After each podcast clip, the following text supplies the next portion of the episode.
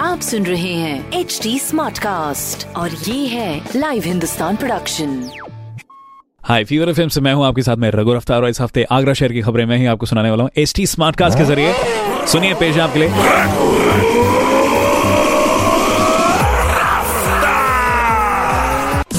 पहली खबर, Indian railway 28 नवंबर से 29 दिसंबर तक कोसी कला स्टेशन पर चलेगा नॉन इंटरलॉकिंग कार्य जिसमें चार ट्रेनें निरस्त और 11 का मार्ग बदला। बाकी 19 ट्रेनें देरी से पहुंचेंगी।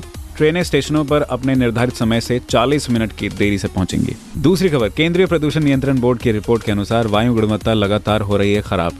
20 गुना कार्बन मोनोऑक्साइड 5 गुना अति सूक्ष्म कण।